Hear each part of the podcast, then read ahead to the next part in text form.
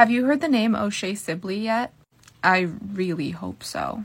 He was a black, gay, 28 year old dancer in New York, and his life was cut short by people who hate gay people. Actually, by a teenager.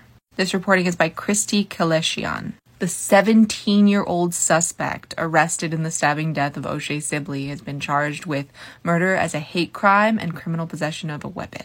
This is what Make America Florida looks like. This is what Make Florida Florida looks like. A 17 year old was raised in such a way that they were taught that this is how you deal with queer people. O'Shea Sibley's memory needs to be a revolution, not just a blessing. Emma Specter at Vogue did a great piece on the rally in his memory, and voguing is what killed him, so it is an appropriate publication to write that article.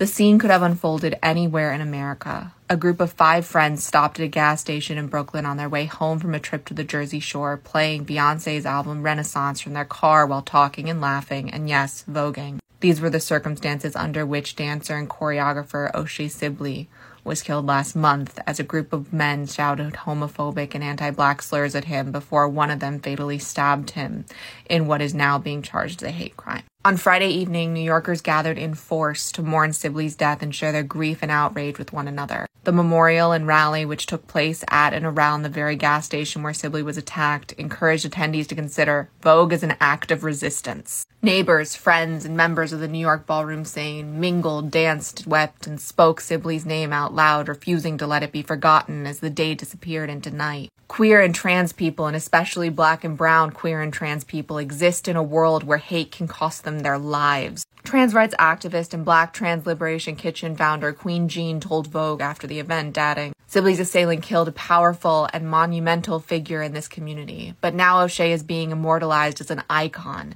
and we will continue to honor the legacy of dance that they inspired us with.